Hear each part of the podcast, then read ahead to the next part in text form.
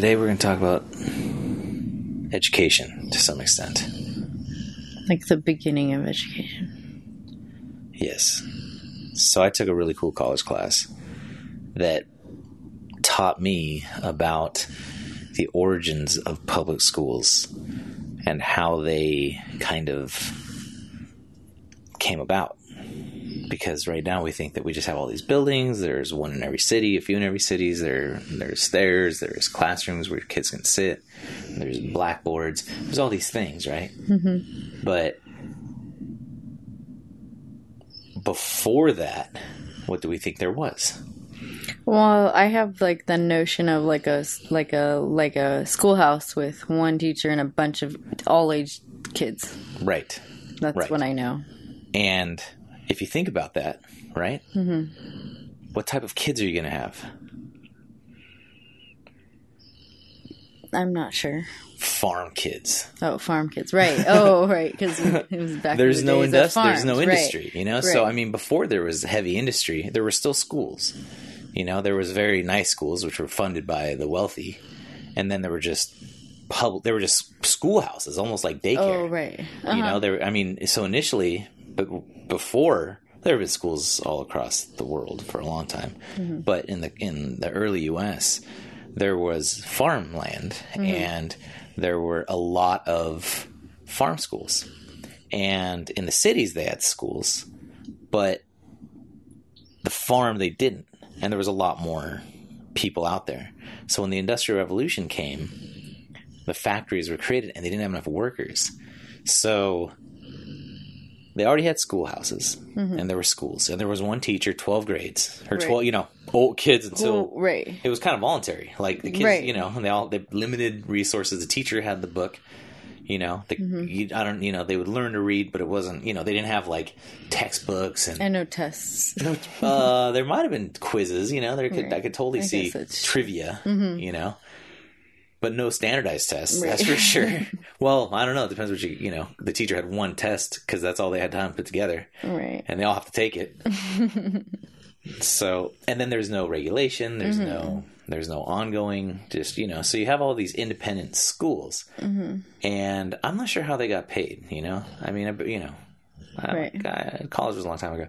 So I don't know if it was, I don't know if they got paid by the community. They might have, you know, they might have just got paid to watch kids kind of. Mm-hmm.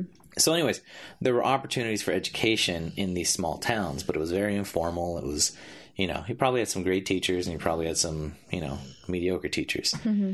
And, you know, these kids a lot of times were rough and they would carry guns to school. I mean, it was the Wild West. So teachers would also take guns to schools because they were, there were crazy, there was, you know, disagreements. And I mean, it was, it right. was crazy. And it, that probably wasn't common, but it was, there were stories about it and there was mm-hmm. famous, famous, you know, situations. Standoffs. Standoffs, exactly. and, and that was back because you're, you know, imagine these m- monsters you're dealing with. Them. Hey, was this book learning? right. Right. And they're like, my mama says I got to go to school. Because she's tired of me kicking around the house.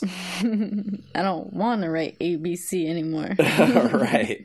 right. Mama says I got to read. So you have these crazy schools, right? Mm-hmm. And then we have this industry come about. We have these capitalists, right? And I'm pretty sure slavery was illegal. Um, so so you have this this population of people that get up by the sunrise. Mm-hmm. They... don't know how to read, a lot of them. They don't probably take direction that well. These are, you know, you just have people who are living a hard life, making food, you know, from what they can grow. Um, small community farmers markets, you know, like right. the small, these small areas, but they were probably fairly large places, you know, but, um, and, and generally what this guy did, I think his name was, I think it was Horace Mann. Like, I remember that Really? Name. Yeah. Hmm. And I remember his name because I remember going, this f- guy, this fucking guy is the fucking guy who put us all in this shitty situation. that's, so, a, that's a familiar name. It could be totally wrong. Okay. Now I have so, to look it up later. yeah, yeah, exactly. Could be totally wrong. But, um, so, so the, so he, so Industrial Revolution, right? right? So... what he did is he went to these companies And he went and said, if you pay for these schools, you'll have better workers. And they worked it out so that there was governments and taxes. They said, if mm-hmm. we, if you provide this money, it probably started off just as money and then right. eventually got worked in as a corporate tax where they could say, you know, this tax is, is goes to the schools in mm-hmm. the area. But initially it was, it was, hey, we'll give you workers who will show up on time, who will read dials, who will take direction. And he kind of sold it under the guise of creating skilled workers. Mm-hmm. And, you know, obviously it worked. And since you, you know, if you're getting skilled workers, you're profiting off those workers and are capitalizing off of them. Mm-hmm. You make a lot of money. You put the money back, a little bit of money back in to continue this strain of workforce that's helping your company grow. You're, you're training the future, your future employees. You're, yeah, you're training right. your future employees and the success of your the future success of your of your company. Mm-hmm. And that's the only way that it can happen. That's the only way that that we went from farm to industrial indre- industrioneers, and. And that's, that was, that's how it kind of went, you know, that's how, it, and then the riches came to the farm people and then they could buy things and they had money and it wasn't based on the, the seasonal stuff, you mm-hmm. know, it, was, it removed them from being tied to the seasonal fruits. So, so that worked out really well for those companies, mm-hmm. but we're talking about probably, you know, heavy machinery for pumping out stupid shit, you know, mm-hmm. toys and probably, you know, I don't even know. What do they make back then? I mean... Oh, I don't know. But everything was in the factories, like cars. Well, they um, just would make a, th- a thousand production runs. Right. Make a system which yielded mm-hmm. probably guns. Yeah. Um, probably toys. Clothes. Probably clothes, everything. Yeah. Just assembly line workers. Mm-hmm. So, so, you know, industrializing and processizing. Processizing? Processing? Processing, yeah. So, so that's where it came from, mm-hmm. right? And then eventually... The government grew, the businesses grew, the taxes grew, mm. and uh, all of a sudden, and there's big money in building schools. I mean, I'm sure the contractor's making a killing, so mm. everybody's making a ton of money. Um, but it's a part of the budget right. that we pay for, and and that's that's very important. It's based on property tax, actually. And around here, I don't know if everybody's different, but around here, I know that there's a certain percentage of property tax which has to go to schools based on the sales of of. the prices of homes in the area. Okay. Mm-hmm. So, and I know there is some distribution. I think I heard that there's federal, state, and district. Okay. I think uh, we were talking about mm-hmm. that the other day. Is it state or is it state? It might be state, county, district. Oh, it is. Yeah. And so the money. No, it's state. So state, all the taxes go to the state. Yeah. And then it gets distributed to the county. And then the and district. Then it gets distributed to the districts mm-hmm. within that county. Yeah. And I, I don't know, like I know that there are certain, I wonder how it balances out and how they, you know, so, so there's a direct correlation between housing or property values mm-hmm. and education. And actually there is, if you have a good educational system, the property value goes up. So right. it's kind of an interesting kind of re, you know, you pay more taxes, you get better schools, you get more expensive housing, so you pay more taxes, so you get better schools. Um, and that's why during recessions they when start... You, sorry, when you say better schools, what do you mean? Newer facilities? I mean... Mon- tax money. Money for the school. Yeah. Because I feel like... So so that's mm-hmm. that's kind of where so that's mm-hmm. that's so that is the extent of the foundation and the resources for the school. Now people a lot of times are trying to say pay less taxes to schools. I don't understand who's saying that, and I don't understand how anybody could make that case. So I mean I've heard that everybody's trying to, you know, voucher systems, private schools, and but I think that there's a general flow of money to public schools. So, and you know better, charter schools still get money from the state, right? Yeah. Um, my understanding is that you get paid per student per day they're there. For charter school. And public schools. Right. So they really um, don't like it when you're absent.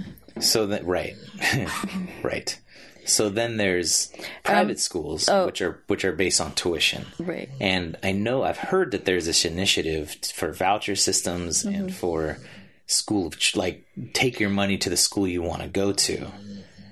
and and people are against that because I think it would take it to private schools. You would allow you would be allowed to take that public money uh, and take it to a private school. I don't. I've never heard of that. Yeah, that, that was okay. Something that was big, and that's I think when you hear the voucher system, that's that's what the voucher system means. Okay, I've heard I've, I've learned briefly about it, but I thought it was more to yeah.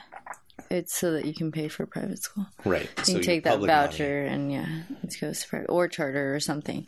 But charters are publicly I, run, but they don't they don't get a lot of extra money from the state or something like that. Right.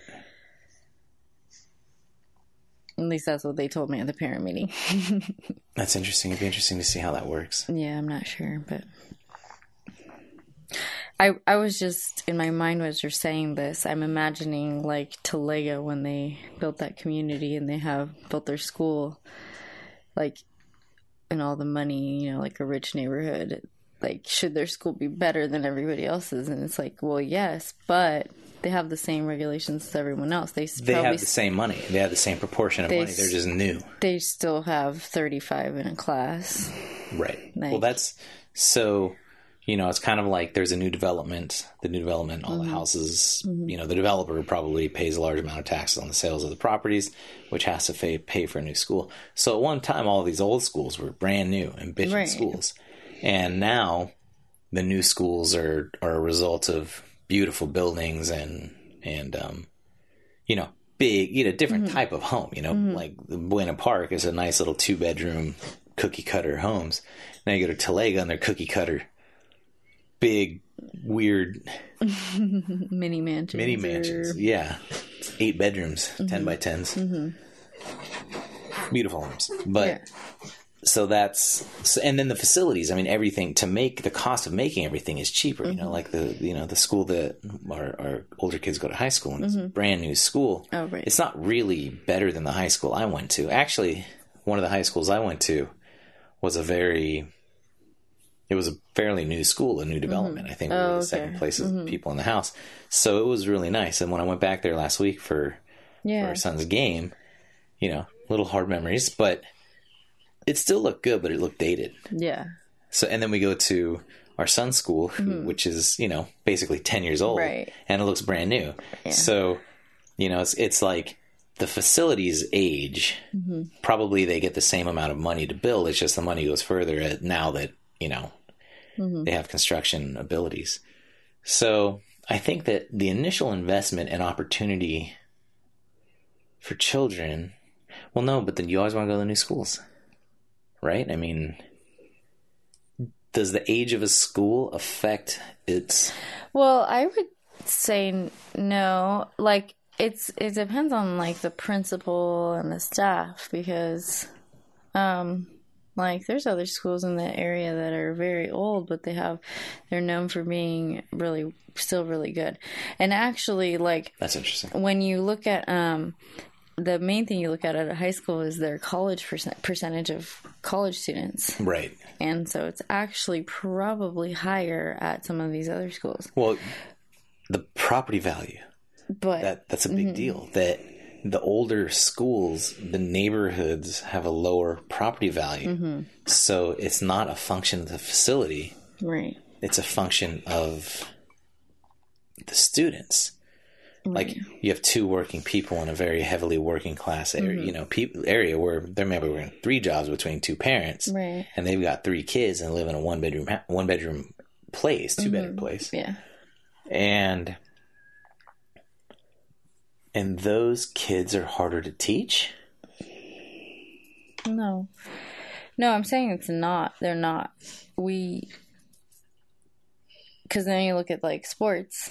Sports teams are better at other schools. Like, well, the new sports school... is different. Sports, because sports, it gets a very small percentage of people into college. It's also different around here because you have school of choice. So you can potentially... ninety-three percent of people... get their school of choice so they can go wherever they want. Right, but probably ten percent of people are even paying attention to the mail to think about switching schools. Well, I think a lot of it is the ability oh, to... Oh, no, transportation to get there. Right. Because once you decide, when you choose school of choice, they now don't have to provide you with transportation unless um, there's only a couple like stipulations. Like if you're, if you're zoned for a t- uh, school that's like Title One or, or low ranked, like one, if it's one out of ten, you get the option to send your kid to a good school, and they have to provide transportation. I see. So there's a couple of those things. That's interesting. Mm-hmm. I wonder if those students that don't go to the school do better than the students that do go to the school. I don't think that a lot of people will like take advantage of that opportunity. You think they're too busy just working and they're like, okay, time, thank God you're old enough to go to school. Well, like probably the hassle of arranging that situation becomes... Four forms? Well, that uh, and just like it's a longer commute, your right. kid's farther away. And I'm more specifically talking about like well, middle but, schools and but elementary even then, schools. You, your friends aren't in the area. Right. It actually is, uh, that would be yeah. an interesting scenario. Mm-hmm. And then a lot of people just don't read that letter they get. Hmm, right. That's... Because I think... We, and well, they're busy. I mean, that's part of this whole issue. Right. So, okay. So, so you've got this, the students who attend the school. You have mm-hmm. the area that they come from, right? So, schools are now public. They're now part of our culture, mm-hmm. you know. And, and mm-hmm. um, I would say that they worked very well for the baby boomers generation, for my parents. Mm-hmm. Like, I feel like that worked very well. Mm-hmm. And I even feel like... For me, it worked well. Mm-hmm. But at the same time, I went to private school. I went to both schools, but I had a good foundation. And I, and not everybody at my, the private elementary school I went to had great success. And not everybody at the public schools, you know, didn't have great success. Mm-hmm. So I don't know if it's, if it's actually, you know, is it the parents and the opportunity? I feel like you can get the same education anywhere. But at any rate, so... We we have this these schools which were are right now thirty kids in the classroom sitting no thirty, forty forty oh, kids. oh oh right elementary has thirty plus, high schools have forty. So you have forty kids. That's on that's okay that's a problem. Mm-hmm. So you have forty kids. The format of school is one person lecturing mm-hmm. to between twenty and forty kids.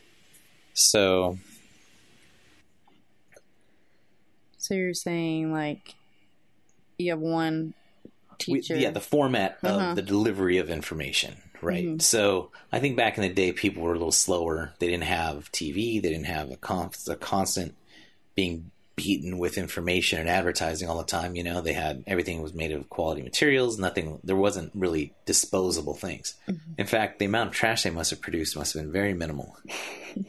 You know, like we have boxes going out every day, boxes of trash. Right. So, so a very different type of living, right?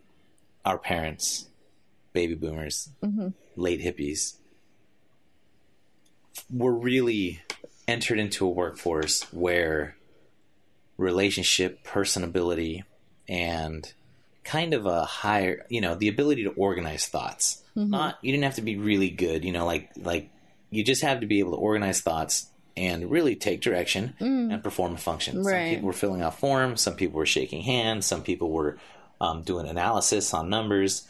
Um, but generally, they were doing it on paper. Or they were using slide rules or very simple calculators. Like my dad, my dad remembers when calculators mm. came out. Mm-hmm. He was young, but he mm-hmm. remembers calculators were revolutionary, basic, functional. Right. Like How multiply the, the four. And he said, I think he was in college when the graphing calculator came out. And he was like, oh my, it wasn't a graphing calculator. It had like square root or something like right. that. Right. And Scientific. He had a slide rule okay. and he never had to use it. And the slide rule is, it's basically a functional ruler. So it's like, you you know, two times two and then it'll show you four. Like mm-hmm. it's much more, you know, there's more to it than that. And mm-hmm. it doesn't even, maybe not have a multiplication on it. But, you know, a mechanical device, which is right. kind of doing magic for you. And then the calculator and the graphing calculator. But those were, you know, not very useful tools. You still had to know the algorithms. You still had to know the functions. You like, you had mm-hmm. to know all of these things. Mm-hmm. And not a whole lot of people knew them, right? So mm-hmm. you have a bunch of people who are just shaking hands, sitting down at desks, stamping forms, you know, because a person would fill out a form, put their phone number, put their phone number on it. They'd forget, they'd spell something wrong. You got some guy sitting there, some poor soul who's going, you know, can you connect me to? And the operator's like, sure, here you go. Sorry, nobody's home. Okay, put it on the call tomorrow pile. You know, so that's mm-hmm. the, the job these guys are, oh, I are think performing. That's funny. Like, so I think my dad's a, an accountant, and I think that, yeah, so he had a typewriter, and he always had his adding machine. Right. That had the, you know, the ones that... Right. He uh-huh. would put the number. So he actually put the numbers in, did the calculations all Two himself. Or three times when it didn't... He's like, yeah, what? Yeah. um, and I just remember growing up, and they, my mom and dad both were always on that... Spider fingers? On that adding machine. I don't know what else to call it. But... Um, it's a calculator.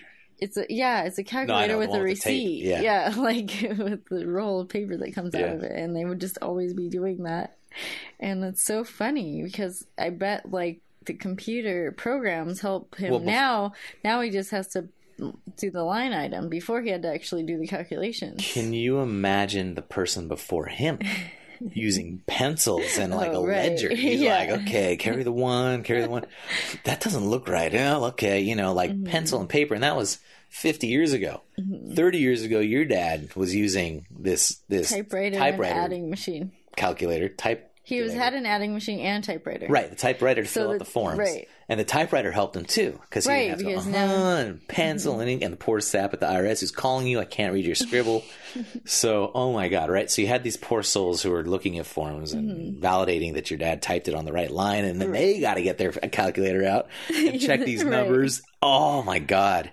So an incredible amount of jobs, incredible. Mm-hmm. All you got to do is show up, mm-hmm. you know, like if you got more than half a brain. So that's when going through high school could get you somewhere because mm-hmm. you've already, you're dumbed down. You've dulled yourself enough to where you have no adventure in you, and you're just going to go sit in an office, make phone calls and type all day. Well, that was your opportunity. Yeah. Thank God I made it. Less windows, please. Less windows. Right. They're so cute. Now productivity is through the roof. Your dad, you, you know, mm-hmm. your dad's mm-hmm. clients probably use software programs that yeah. feed his software program. And he is just looking at the red boxes, you know, like it's already determined which ones need attention, which numbers need manual override. So.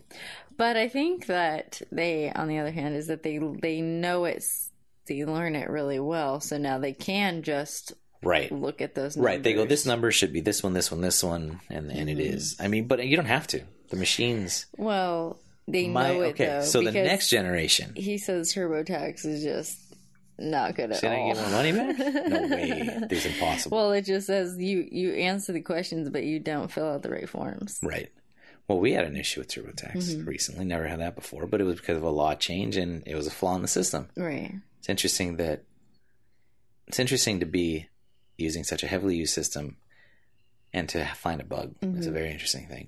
But, so mm-hmm. anyways, mm-hmm. so, okay. So your dad, these amazing, stupid machines, adding machines, adding machines, duh. Yeah. Right. And then in the eighties, the computers, right. Mm-hmm. And now you, and the stupid computers, green mm-hmm. screens, you know, for transmitting data, the forms were really crude. You still had printer issues. Mm-hmm.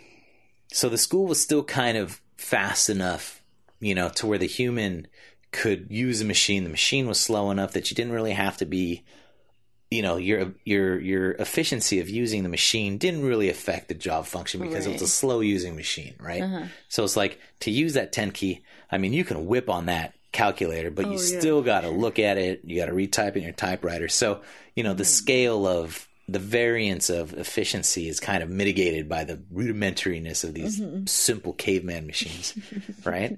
So, yeah. So now things are incredible, you mm-hmm. know. So ten years ago, even I mean, I right. would say twenty years. Yeah, Let's getting old. twenty, yeah. twenty years ago, uh-huh. right? So er, late nineties, the the the engineers of the time started really bringing technology to business and saying we can make everything faster with this internet mm-hmm. thing, with these these these screens, which make it easy to process forms and connect to data. When I got into it in around two thousand, like one of the big revolutionary things was that you could have a workstation and the application would be in a centralized server, so a client server thing. So you mm-hmm. have like kind of like our browser is, you know, with the internet, like yeah. you, but it was inside of a building. Okay. So you would have bankers using this app. And the idea was that if you had to upgrade the system, you just upgrade one server and it's easy to update the clients, but it's a much easier upgrade path than the internet that was the where I got mm-hmm. my internship and I was doing all their web stuff. And the internet came and immediately it was like, screw this. We're taking this to, instead of inside of a building, we're going global with it. We can put our workforce in India and mm-hmm. we can have the application being run in New York or wherever they ran it. Right. So, so that brought this capability for the worker to be very productive and for the company to use the software systems to basically maximize productivity to where you have the, the for tax purposes, you upload your information into the machine. Mm-hmm. The machine does the processing and spits something out the, some guy's, some poor staff's work queue and says, line fifteen is weird on this tax return. A hundred of them already went through, but this one was weird. Mm-hmm. So before you'd have a hundred people stamping those forms, validating them all. Now the computer's validated all the information and the, the it's identified the anomalies mm-hmm. and it's put that to a person. So you've reduced your workforce, but you have a much more highly skilled need because that guy who it's pushing the form to mm-hmm. has to, you know, he's got to know these, these anomalies rather than the run of the mill things. And the mm-hmm. person who's entering in this information, like at H and R Block, right. they're, they're hitting tab and then like, okay, first name here. Okay. Where's your first name? So, or they're a young buck and they're all first, you know, like they're mm-hmm. using the machine, but that old guy mm-hmm. is going to get fired because he takes forever to put the freaking first name, last name. It's like, quit looking at your hands while you type. You have more than one finger on each hand you could use. It's funny that you say that because we didn't have typing it. I didn't like, I was just behind the computer in school. So like they, They started typing class um, at my school in fifth grade when I was in eighth grade. And then they started making computer in high school a mandatory freshman class when I was a senior. So yeah, I so I was just, just... You went to one of those those farm schools. I was just ahead of it. So I was talking to uh, my friend who was here the other weekend. Um, and I was like, I learned to type using Instant Messenger. And...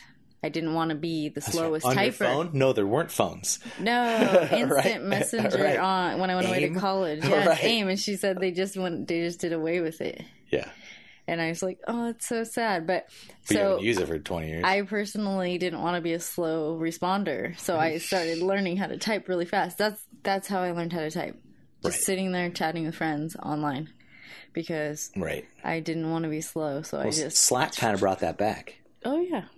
Slack brought that back because beforehand there was no AIM. Like we used Skype a little bit, but uh-huh. that was one-to-one conversation. Right. Um, well, Instant Messenger is one-to-one. Right. But you right, can right. have many. But I mean, that went away yeah. and we text. Right. Like before phones, it was like, you know, hey, hey, oh my God, what are you doing? And then someone's all, fuck you, asshole. That was me. I was always the, you guys are stupid. You know, I was the... I was a troll. It was really fun. When you chatted? Yeah. Well, that was... So I'm before your time. I was right. when we used to have discs to get on the internet. Yeah. And we had to put a C D in and connect it to our modem and it would make these funny noises. And I would go and I would... You know, I wouldn't steal them because they left them on their front porches. But I would take everybody's internet minutes and I would have to sign up. Oh. And I'd have to... You know, and I'd get on. And then you'd yeah. go on the web and it was like... You know, you'd go to... I don't even know how we would get to websites. I don't know how. I don't remember. A O L dot com and then... Well, we used... Back in the day, oh. I'm, I'm like that. We used something called Netscape, oh, I, and you would get mm-hmm. you would use A O L, mm-hmm. and then you would connect a browser. And yeah. I, I don't know if Google. I think I think Yahoo was around. I don't think Google was no, around yet. Not yet. But I think A O L, and uh-huh. I think we would search for things, and weird shit would come up. No, oh, like digitized pictures of naked babes. I was fifteen, you but know? You had to um log log into A O L or M S N. Like you had to have right. an account with right. You had those... to pay for internet access. Yeah. For on for yeah, you had to pay for internet mm-hmm. access, and we had to pay for browsers. You had to buy, yeah. And Netscape was like fifty bucks. Right, that's what I'm saying. So like A O L was a browser. Right. And you had to have a subscription to it. That's crazy. You had to log in. Right. And so that was your okay. Email so anyways, blah, blah. Right. Yeah. So we're old. we're old, and and we've we've we were well, well but we were lucky enough to where we're actually not that old. You know, we're mid-career. We, we mid- were able to adapt to using computers, right, though. Right. Like, video games came in when I was very young. Video mm-hmm. games today are totally nothing like the video games I played. I can't imagine them getting too much crazier. They're already, like, real life. Mm-hmm. So, but I can relate enough, you know? I know how to play games. I know how to, you know, I know how to play games that are so hard it'll make people cry. And those saves. Three saves. That's it. oh, Three right, lives. Yeah. Three saves. You're dead. You cry. You're at the end. You cry. You're done. You go outside. Get yourself together. Super Mario Brothers three. three. Everybody knows what I'm talking playing. about. Everybody's around those age. Everybody who's ever blown on a cartridge and fought the the loader. Mm-hmm. Oh, you know, unforgiving games. Unforgiving made us tough. So, so, so anyway, so we're we're able to be in this culture, right? Mm-hmm. And most of our peers were also able to be. Well, not not all of them. The ones. The ones who were able to kind of embrace the technology mm-hmm. are, are, I would say, are doing okay. I would say that that most of our friends are fine in the workplace. There are some guys who, who aren't, but I would say every almost all of my friends who have good jobs are using a computer mm-hmm. to some extent, whether it's to design or communicate through emails and brochures and mm-hmm. and and um, demonstrations and PowerPoints. You know, that's all computer-based stuff. Mm-hmm. So. So that's what is needed. We, the ones who have entered in that marketplace, saw the opportunity and we took it. And I believe that we're seeing a lot of people who are our age who didn't get technology savvy on their own. Mm-hmm. They have a traditional education system and they're having trouble finding jobs. They're having trouble, you know, with finding their place in society, because if you don't have those skills, there's really a big gap between... Uh, I would say wage, wage earning capability. So, which takes me to kind of the end topic, which is the schools that we have. You sit there, you learn. You, pu- you know, teachers puke information at forty kids. For us that recognize opportunity and expose ourselves to technology on our own, we're able to succeed. You know, mm-hmm. we are we are have jobs and we're doing okay, but. That was because of interest, because of our own. Now you have an educational system which is just pouring kids out. And I, I don't know that, you know, well, well they're just they're just pumping kids through the system. Right. And there's we don't have factories anymore. Right. And and you have you have we are bursting at the seams with this traditional educational system which spawned mm-hmm. from factory worker needs and And what we were kind of talking about, you know, before we, we started was the change in environment and the needs of the workplace have changed so drastically in twenty years. Mm-hmm. So twenty years ago, typewriters, keypads, right? Then the internet, you know, light computers, computers are really slow and clunky. Mm-hmm.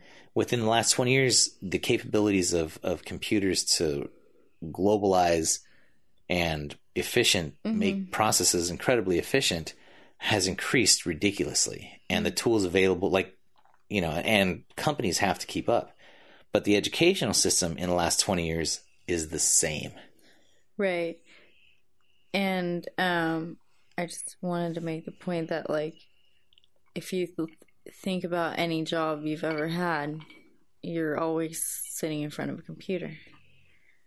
Everything that you do is in front of a computer. I mean, there's buildings with cubicles, and every cubicle has a computer. So even like uh, phone call centers, they're on the computer typing away, they're reading scripts. Like we're all, our, all of our workplaces are based off of restaurants, the computer. Even bars. Um, yes. Um, even um, you mentioned me cashiering. Like cashiering is you're sitting at a right. You're staring at a computer. You're typing. Um, your menu computer. Is on the computer. It's a touch right. screen computer.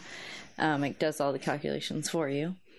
Um, and if you work in a professional situation, mm-hmm. you have a computer in front of you. Most, I would say. most. Which ones wouldn't? Well, I don't know. Audio. Well, an, yeah, an audio guy would have a very sophisticated m- machinery. Firemen. That's true. Firemen. Well, policemen have computers. Policemen have computers. Even like um, A T and T people, they have they have computers in right their, for sure, uh-huh. dispatch and stuff uh-huh. like that. No, in their vans they have computers, right. I mean, work vans right, and stuff. They're yeah. actually tech techni techno techno- tech. They're technicians. Yeah. Um. So I would say that ninety-five percent of jobs yeah. require people. Well, jobs with benefits, decent yeah. wages, full time, um, like the jobs mm-hmm. that you really, an adult job, the mm-hmm. job that you even want to have, even you go to the, the doctor's office now. Of course, they have computers in every every yeah. room, so or in most most places, the good ones. Yeah. Um. So we we don't have our kids. We're still learning out of books, and a lot right. of school learning is not the kids on the computer, and yet that's what you have to do when you go into a job, right. into and, the work and field. And textbooks have become a racket. It used to be a tool. It used to be, you know, well, back in the day. They don't even use te- textbooks anymore. Um, our high schoolers, they leave their textbooks either at home or in their lockers. But they have textbooks. They have them, but they but don't I'm use just, so, them. So I'm just saying, so mm-hmm. so it's a racket. Mm-hmm. So somebody's selling those textbooks. And mm-hmm. back in the day, you had a textbook, and the teacher had it, and, they, and she would they would he she would share notes out of the textbook. Mm-hmm. We would have to buy it in college, um, but that was because there was no other way to get that information. Mm-hmm. And um, you know, they used to have old school textbooks. So so now the information can be digitized. Mm-hmm. Um, They should be using a, a computer to search through their textbooks and mm-hmm. to actively use, like the, oh, t- the, mm-hmm. the textbook on a computer is way more effective than an index and a glossary. Right. Um, that's so interesting. So um, I'm getting my master's in education technology right Maybe. now. You finish. I'm going to finish. I'm almost done. And being a master has a lot of responsibility. One of my colleagues. um, I know. Um. is a community college teacher, and um, she's recently implemented an uh, online textbook, and it has so many more features in it. Of course, it's a program. It's not a, right. you just call it a textbook. It's information. It's a program. Right. It's a textbook because it used to be in paper form. Right. It's textbook because we don't know what else to call it. Right. And um, even um. Ten years ago, when I was getting my teaching credential, um, we would go to these work I don't know, conferences, and the textbooks that they have in schools come with C Ds and all this online material right. and all this extra material and actually supplemental material. Right. And so in high school, like the students have access to that. Right. More so than the elementary kids. Right. Because the elementary kids aren't even being taught how to use a computer. Right. And that's what they should be doing. Right. Um, some schools That's interesting. Do... They don't know how to Google. Nobody knows how to Google. Those kids right. don't know how to, like, find. And if every question they have, the teacher should be like, that's a great question. Google it. Mm-hmm. Yeah. Let me help you Google it. Well, there should be a computer in every classroom for that. Right. Right. That's and a really that good idea. That could be like a week. Someone's job that week is to Google. So no, you just have a computer that answers, qu- like... You got a question, you go ask that machine. Well, no, but I think it should be like, so like starting in first grade, the one, the your job of the week is you're the researcher. Nice. So anytime a student has a question that needs to be Googled, that person gets to go on the computer and do it. So you and have, so you change every week. Right. And you uh-huh. have to have like an open question forum where mm-hmm. like you field questions. What are you guys thinking about? Because, you know. Mm-hmm. No, like, they come up all fucking. the time. Really nice. Oh, yeah. Why do my farts smell? And, and kids, as they get older, like third and fourth grade, they they start questioning what you're telling them. Nice. That's fantastic. Say, it is. And they'll say, um, can you Google right. what's the blah, blah, blah, you know, because teachers don't know everything either. They shouldn't. They're just teachers. Right. They're following a curriculum guide. They're yeah, following forty kids. Exactly. So, um, you know, they're trying to get the lesson across. But actually, when I was getting my credential, we're, we're taught not to do that. It's called direct teaching. Like it's, you're not really trying to... That's the old school way of teaching. Is direct teaching is when teacher stands up and Lecturing. T- lectures and tells information and kids take notes or whatever and regurgitate. That is like there's right. really so we're trying pointless. to change that. We're, we we don't. There's really no point to that. But are they still doing? They're still doing that, right? I'm sure all of them. Yeah, all of the older because kids. It's the easiest way for the teacher to keep control right. of the classroom. Well, but that's is it because these teachers are all now fifty? No, it's just the easiest way. That's what kids. Like kind of expect. Right. It's what they think school is. Poor kids. So you, what I've, I've experienced inquiry-based learning classes, and they're really cool because it's like the, the kids come up with the answers. I mean, the, the teachers are there to guide, because if they're way off, you have to direct them into the right. right to the right way. No, spiders cannot turn you into that. Spider-Man. Right. Spiders, yeah, exactly. But I saw it in a movie. Movies are not real. So, um, but you really want the students doing the learning and the teaching. Well. Sharing of information. Right. I think that, absolutely, absolutely. Well, it's good to, it's good that I believe that the initiatives are being out there, but mm. you have, how, what percentage of teachers do you think have changed or been added in the last ten years? Do you think eighty percent of the people who were teaching last, oh, in yeah, the last ten years I are still know. teaching? No. It's probably very high. It's, I mean, there's, you know, I think if an average career is twenty-five years, there's, you know, some, you can do some math to see in the last ten years, this is the number of people that are still teaching. It's a very high percentage. Well, so, uh, um, so you have the implementation the- challenges. And then we have the we we have to figure out how to produce applicable workers in an environment which is changing so rapidly. I mean, in my career, in five years, we've gone from web to to mobile applications. Oh, to apps, yeah. And there's a place for apps. I mean, there's a place mm-hmm. for web apps mm-hmm. and there's a place for mobile apps. And we've introduced this new platform for delivering, receiving, and capturing information. And and even if the education had been ready for the web and implemented the web like perfectly mm-hmm. to where you have Google in every classroom, now you can have tablets in every classroom. Mm-hmm. So they do have that. But I mean, but the technology is is increasing so quickly. Oh, right, but and it's also the landscape, because my skills fifteen years ago are very minimally applicable today. So it's it's like you have this moving target. How can an educational system keep up with a moving target? Okay. Well, there there are ways.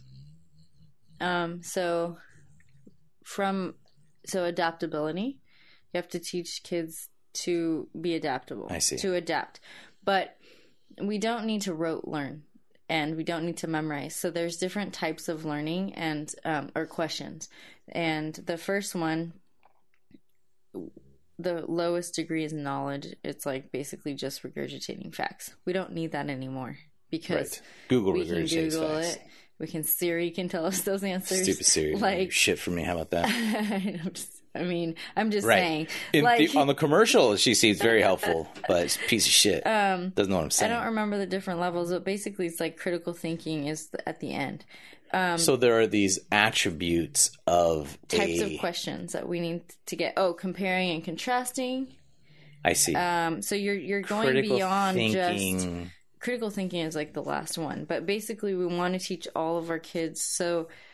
There's these four ad- four C's, we call them, in education, in technology. So how can technology help with these four C's? The four C's are communication, collaboration, critical thinking, and creativity. So we want to teach, those are the four things. Those we, four tenets that make a well-rounded person. If yes. they are skilled in those capabilities, skilled or a certain level, mm-hmm. then they can they will have a high applicability to whatever it is they go for. Exactly. Because um, they'll be able to be creative and think outside of the box. They'll be able to critically think and keep right. moving, you know. They'll to... be able to use the tools effectively.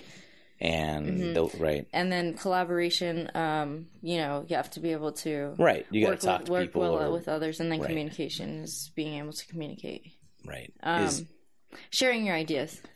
Is utilizing technology, is teaching these these... kids to be technologists mm-hmm. of value? Like, in my whole program is how to get um, technology in the classroom in order to I see to facilitate, to facilitate those. those four C's. I see. Um, where people are getting there, but they're so far behind, like you said, uh, mentioned, like, or even I've mentioned. So, like in school, I bet you that the students are using the computer about not even once a day. you know, right. where um, they, where there's so much interesting content available to them to through the computer. There's mm-hmm. so many interesting things that they could be using it for, and they're using it for. Um, there are some teachers who do like Google, you go on a log into Google Classroom and then um, fill out a Google form, just like a survey or something like but that. You need more than one computer. No, each student has a computer. Right. No, these are these are when they hand out the laptops and say, "Hey, go do this assignment." But the thing, but I've that's not that's like what I'm saying is that's maybe once a week, and right. really once a week or day. No, once a week. It's not even once a day. Oh, they're not on a computer once a day. But that's do you think that's that's because the teacher has limited computer prowess? No, they don't have it built into the curriculum. Right. It they don't need, have it built so into the curriculum. curriculum. It's not. It's mm-hmm. not a thing that has to occur at a particular time for a certain duration. Mm-hmm. It's just like, yeah, let's get some computers out. Mm-hmm. And and some schools, um, public schools have tech, uh, have lab computer lab time, right? So they do have like twice a week, twice a week, right? So they get to be they go for an hour twice a week. So you're saying that so yeah, I'm in school for forty hours a week, and two hours of that time. I'm going to say it's a money thing. I'm going to say that that schools would love to have for everybody to have a computer, but that they can't afford it.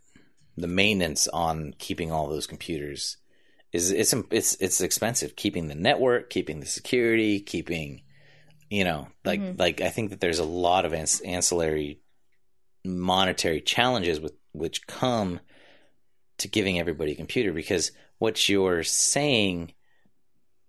Seems like it's a limitation of resources. Like you got to go to a computer lab. Like everybody should always have a computer at their desk all the time, mm-hmm. I think. But I think it sounds like, number one, those that hardware is not available, um, and the curriculum is lacking. Well, I don't know which. I don't know which is. You know, they don't have a pile of laptops in the closet which aren't being used. They just don't.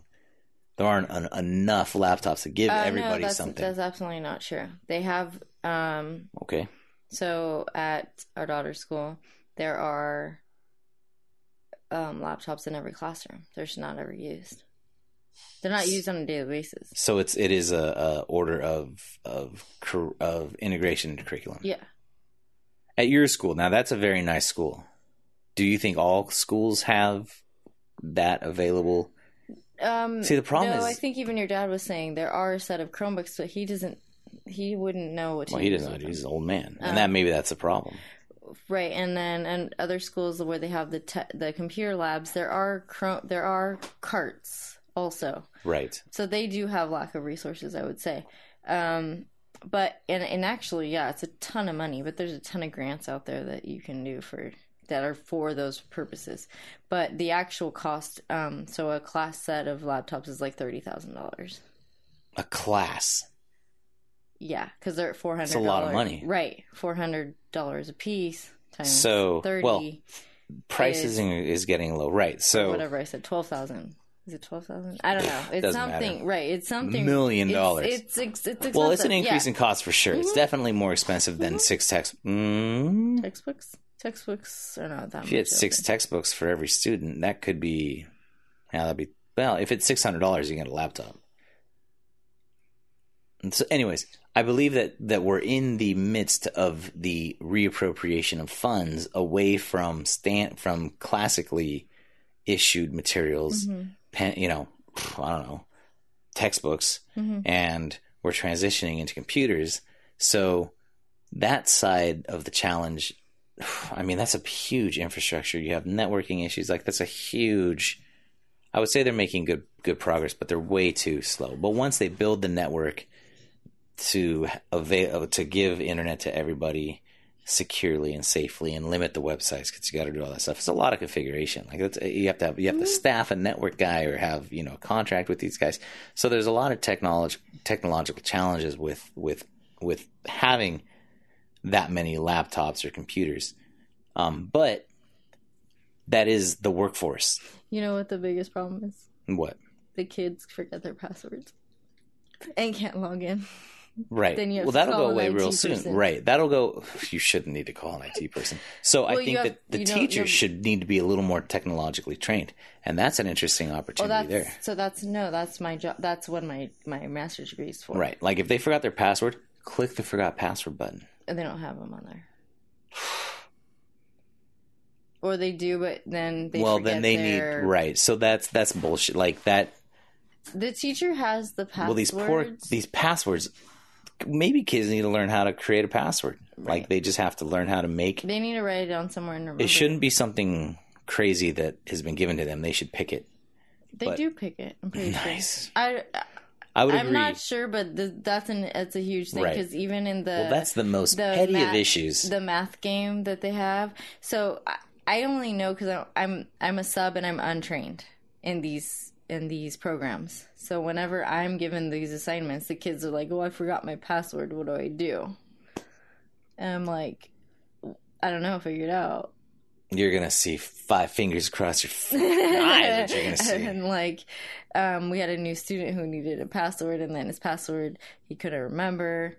Like well, five that's minutes, a really five minutes fucking later, piss poor. Five minutes later, he couldn't remember his password.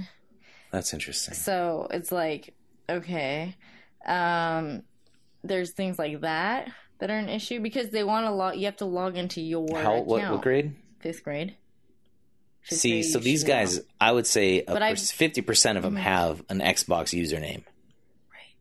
So they should know. They. But kindergartners forgot their passwords in this game. Kindergartners should not have passwords. Kindergartners should not. You like so that the. the It, it's a from, picture from a pass, technological password. It's like it doesn't it's matter. It's like penguin. If, so, so soccer passwords. Ball, soccer ball. So, so it's interesting because I understand the other side of like I, I don't know. I can't believe what I'm hearing, but I understand the reason for a password, and that's because you have individual accounts and you're right. granting individual mm-hmm. accounts. Well, it's fucking stupid no, but to they, require that a kindergarten has an individual account. Well, no, because it's their own progress. Ah. They're they are logging into a game. The teacher needs to fucking handle that for them. The yeah. teacher needs to be the proc. The teacher needs to. You can't. Poor children. I don't know how they. What's pick your up. password? I don't remember. So there's a every game. time, Steven, you forget your password. This is getting ridiculous. Okay, this is getting ridiculous.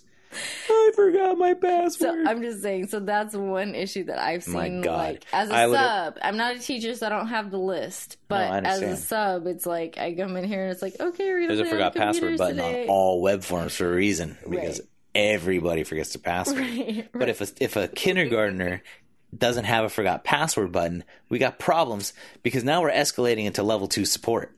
Like now you gotta te- if teacher doesn't have the tools or the spreadsheet to solve that problem.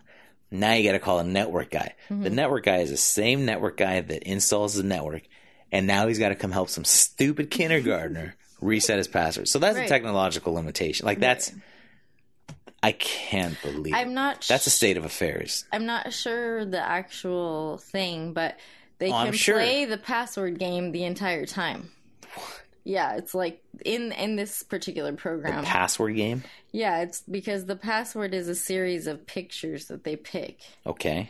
And if they forget it, they just keep doing it over and over. It's That's like, not a password game. That's guessing wrong. No, it's, it's part of the...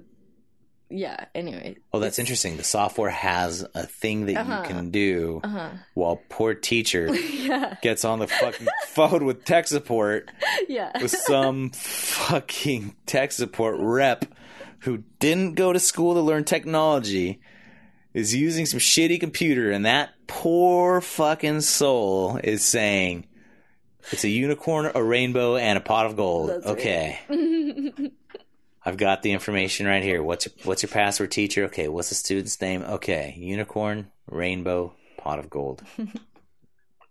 Oh my God. Something like that, yeah. Yeah. Okay, so I so that's imagine. like like user thing. That's like it's huge. That's like the kids' problem. That's a huge. That's I like now that you said it. Mm-hmm. So even for adults, mm-hmm. it's fucking huge. Right. It's yeah. I forget my password all the time, but right. luckily I get to forget password, and then I get to make a new one. Right, you get every an email. Time but I kids need in. that. Kids uh-huh. need an email. Like mm-hmm. kindergartners should have, probably should have an email. They, yeah, not a spam written email, but something that's right. monitored by their school because right. then you can get a password sent. Like uh-huh. that alone would justify.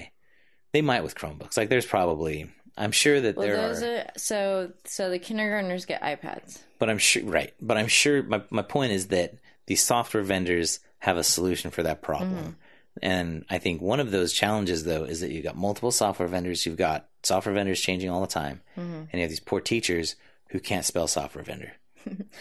Well, and they have to keep track of forty passwords. They have to be tech support. Usernames. They actually should yeah. have some kind of technical training from these software companies. Like, they should be able to themselves override a password. Right. But I guarantee that they can't, because I, these software companies, it's a piece of shit. Right. Like, everybody sold everybody on this magical piece of software. Mm-hmm. And what was developed barely got all the checkbox checked. And they're like, no, no, no. See, password's fine. You just got to call Larry. And Larry can look at your password and he'll tell you. Well, you got to get on the phone queue. Well, Larry's actually in another country.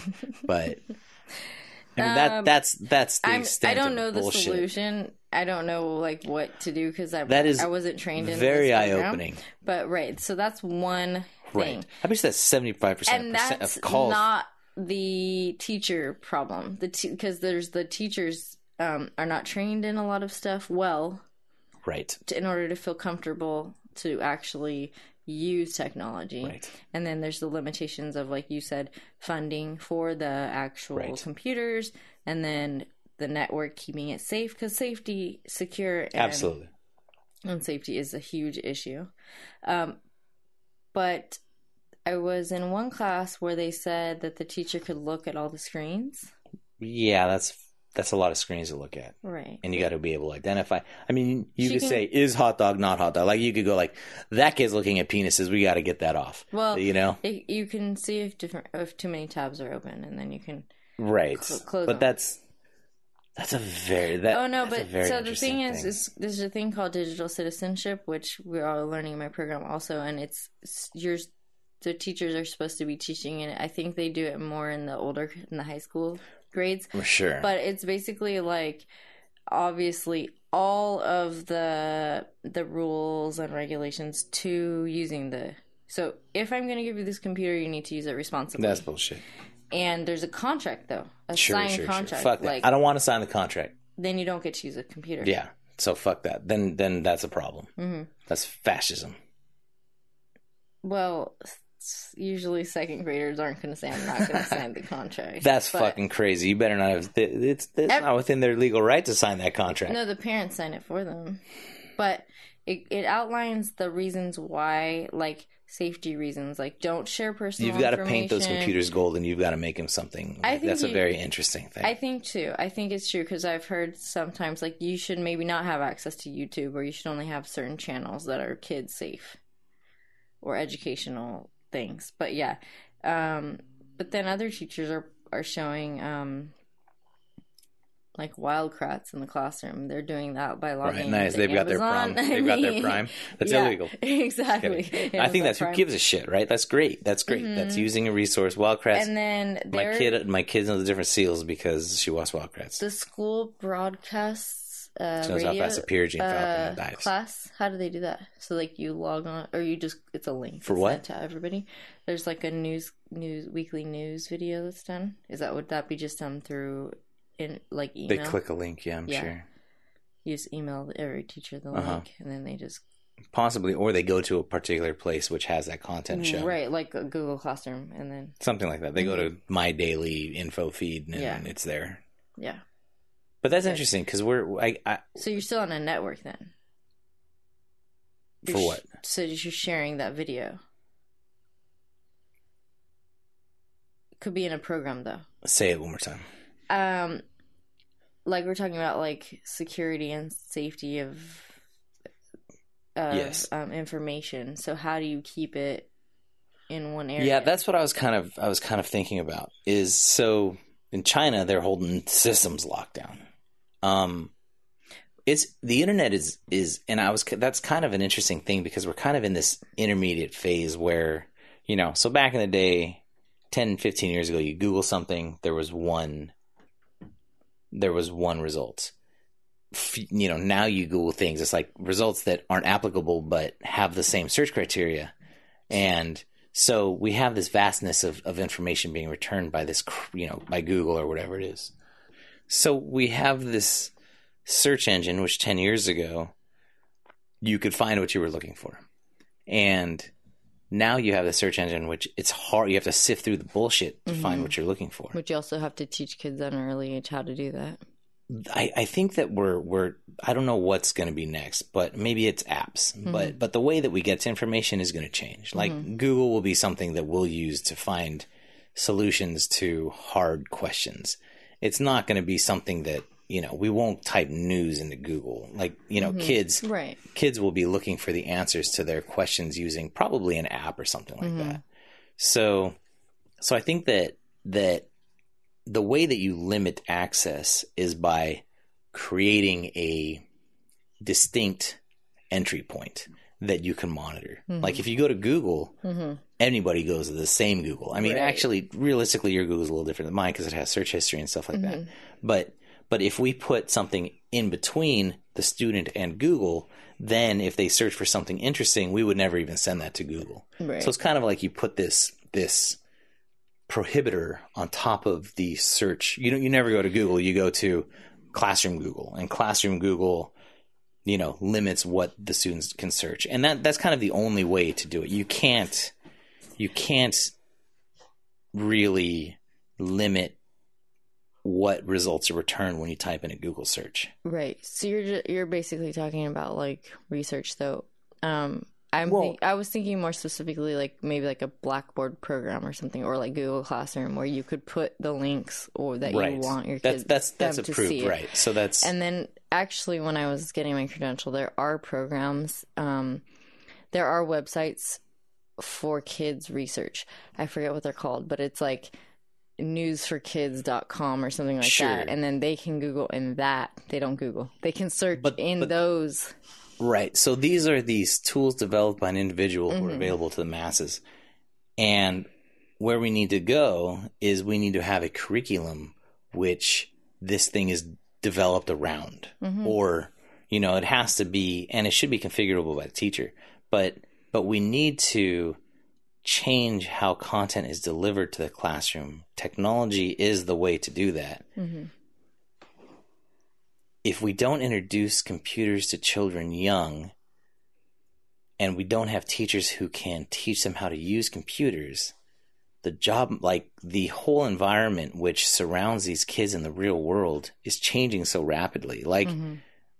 there's going to be a disconnect between education and industry, mm-hmm. I guess as they say, because, because industry adapts, and then education has to then follow the trends that industries have adapted to. So we're going to have it. But I think that's interesting by the four C's that you you were talking about, mm-hmm. that using those types of attributes combined with a fluid technology implementation mm-hmm. that reiterates those things, that you could potentially have thirty of those forty kids being effectively trained or mm-hmm. taught. Mm-hmm. And and the teacher, though, I think the teacher has to improve their technology capabilities to be able to monitor. The systems themselves have to improve, because mm-hmm. if if I, I would totally imagine, like I didn't know, like I can't imagine a kindergarten, like God, fifty percent of your kindergartners are going to forget the freaking mm-hmm. picture password every day. And if the teacher doesn't have the ability to like override and, and get involved. And the reason they don't is because it's probably this online system. And, you know, one poor guy doing support is catering to one hundred fifty schools because that's what the sales guy contracted. So we're really in this challenging time. And I, Right. Know. So, right. That's just the password. And then you have a whole bunch of For sure. issues. Right. You've got crashes. You've got can't get on the internet. You've got Oh, yeah. I've had and, to troubleshoot a bunch of times, like right. where they can't even, you can't even log on. It's almost like the provider of that software should staff a teacher. Mm-hmm. Um, or train them very well. And by tra- a training session can't be a one, a one day training. Right. It has to be over the course, like a conti- like once a week training. Almost. Like it's almost like you got to, you should get paid more for learning that. Mm-hmm. That's the only way teachers are going to do it. Add a new column for that knowledge. But yeah, I think, I think that's interesting. And that, that's where it needs to go. I think that where it's at, mm-hmm. we are way far the off. The gap is too it's far. It's ridiculous. I think that there's a whole generation that's not work ready. Well, we've got ten, right. and we've got pro- they're not going to implement these changes for at least another five years. No, so, they're they're trying, but the, but the implementation right. is is you know by the the implementation mm-hmm. the effective implementation is five years away, which means that it will probably not affect it will affect the sixth graders in mm-hmm. five years. The sixth graders will be maybe we can start reining in these, you know. We well, start... unless it also depends though, because I mean I imagine that a lot of these kids, well I don't know, our our kids have access to. Well, it's interesting. To iPads Xbox, and stuff. Xbox, PlayStation. Okay, so these kids right. are actually interfacing with mm-hmm. these systems. So, so their ability to work with technology, they're going on game things, they're searching YouTube mm-hmm. for things that they're interested in, like generally, you know. A I lot mean, of them have iPhones or like play with their parents' iPhones. Right. So their exposure to uh-huh. technology. In fact, that's kind of interesting. And, and there will be a lot of probably less fortunate children, but probably a lot of children have Xboxes and, and mm-hmm. tech, they understand menu systems and how to navigate mm-hmm. through information. Mm-hmm. And that's what's teaching them the applicable skills. Right. Then they go to school and they learn this dumb shit, which they have mm-hmm. to spit back out on a test and get reprimanded for not remembering dumb shit nobody gives a shit about. Right. So, so really these kids are learning by their exposure to technology, and then they're going to school, which is not technologically nothing technolo- technological um, about there, it. There's a little like the the teacher hooks up a computer to the projector. Right. But when they when they're playing when games they're, and their social life. But when they're right, but when they're doing work out of a workbook. Right. I'm like, wait a minute. Oh, these poor kids. Yeah. Right. Why why are we doing this? Right. Why are, right. and um I if think even our game, high schooler said that the other day that he was doing a life cycle, and they had to cut it out and color it and paste it. And I just kind of laughed. I go, he's in a remedial class, though. I was like, well, yeah, but I, I just taught a lesson on that for second graders. They did the same thing. There's no reason teachers why second graders and seventeen and seventeen-year-olds should be doing the same thing. Because teacher found lesson plan. Because teachers got to get through another day. Yeah, but they could have been doing it on the computer. They could have been. But they don't know how to do it. They don't know how. That's the problem, is that so we've got people, not the second graders, but the seventeen-year-olds. The seventeen-year-old's teacher is just right. as oh, just right. as trained and just as capable as a second grade teacher. Mm-hmm. Like n- the lesson that they that they mm-hmm. gave, you know, the seventeen-year-old could have made it a little more interesting. But mm-hmm. I would say that the tools available to that teacher were scissors, paper, and crayons. Mm-hmm. They didn't understand how to put it on a piece on a computer program. In fact, the computer program may not exist. They wouldn't no, know how to find it. You can go you can make that on Word. Like every student has to make their own. Like here's a computer, here's a That's laptop, make your own life cycle, clip art, draw the arrows. That's Right. That's with better. Text and arrows yeah. you could do it. And exactly. yeah, go find some photos on Google about No, you do clip art, online clip art. Sure. Online pictures, insert. Whatever. Mm, so you don't easy. Google image icons? You're missing out. No, uh you t- insert online picture. And then you type, and then it brings up a, form, a a window, and you type in butterfly. And Dick then, pics. No. Boobs. Well, that stuff has to be um, blocked. No, this is for Word. No, it's I know. Probably not know, on there. But you're right. So, mm-hmm. so we have a workforce of people who are under-trained, whether it's because the training isn't available to them or they're not interested in getting that training. We have a curriculum that does not require this training out of the teachers. We have a we have a software environment which is just scattered. Mm-hmm. There's no there's no single software being used, and and we have teachers who got in it ten years ago before phones, mm-hmm. who can barely use their phone, who have no interest in using a tablet, or they're they're not technologists, and these kids are technologists. Mm-hmm. Because of all of their experience. So we have to figure out, we're wasting their time. Mm-hmm.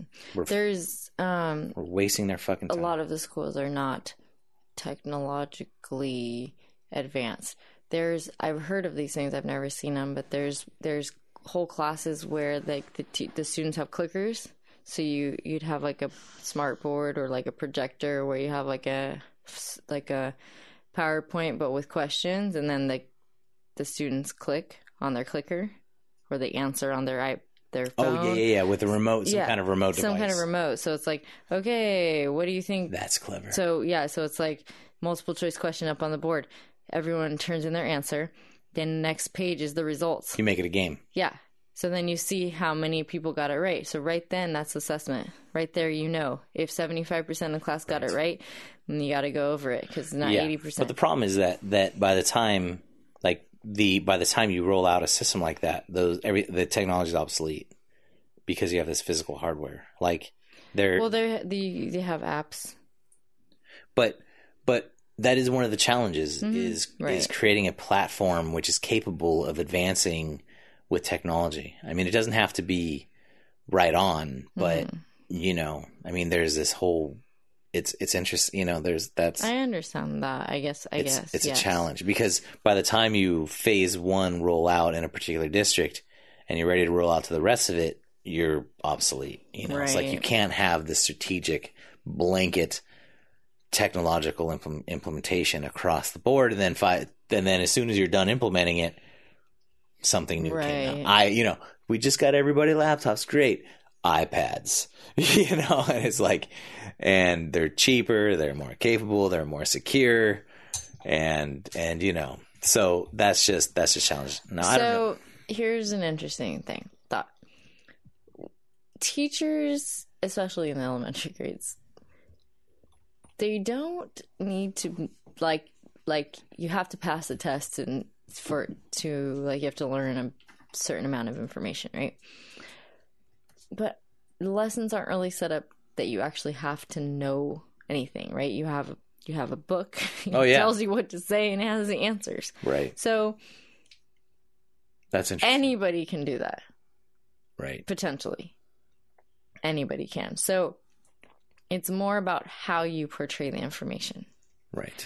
And we need to completely hmm. train teachers in how to use tech these these educational technology programs. Interest, how to cater the engage. Yeah, how to engage the how students to engage through technology. Students through technology. That's what, what they should be learning in their credential program. Right. It should not it doesn't matter That's interesting. About knowledge That's of the subject.